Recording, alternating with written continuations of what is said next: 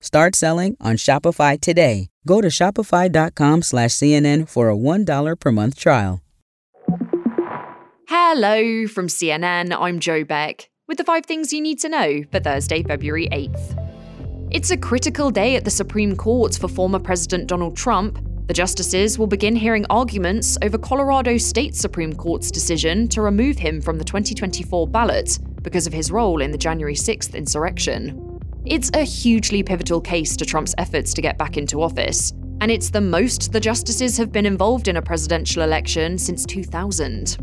Trump has ridiculed lawsuits attempting to disqualify him, with his lawyers saying it would be un American to not give voters their choice of candidates.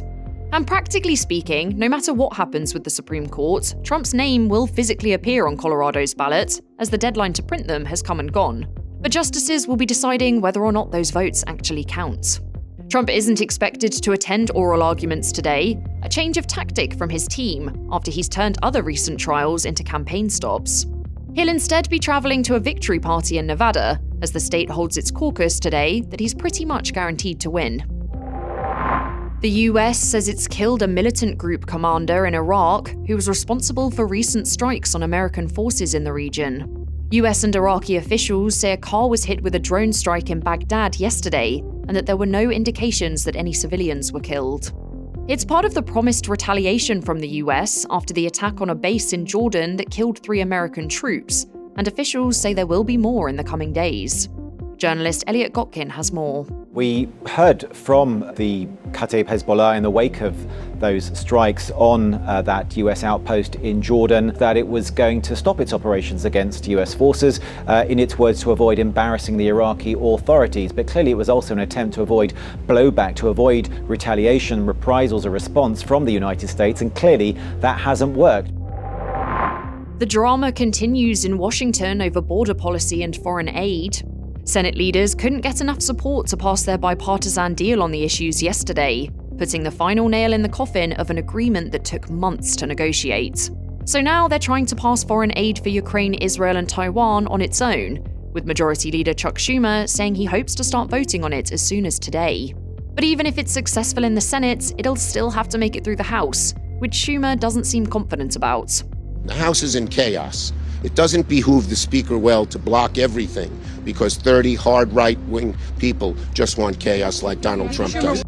And while politicians argue in Washington, people living at the border say they're frustrated that they can't work together, like this woman in Eagle Pass, Texas. If we're still going to be on opposite extremes, that the Republicans want it my way or the highway, and the Democrats are the same way, we're not going to get anywhere. We're just going to keep getting band aid fix after band aid fix the world has broken the critical 1.5 degree global warming threshold over the past year for the first time on record. That's according to new data from the EU's Copernicus Climate Monitoring Centre that shows the last 12 months were on average 1.52 degrees hotter than pre industrial levels. This temperature rise is largely down to climate change, which is mainly driven by humans burning fossil fuels for energy. And 2024 has gotten off to a similar start, as we've just experienced the warmest January on record. Rescue workers are searching for five Marines after their helicopter was found in California. More on that after this quick break.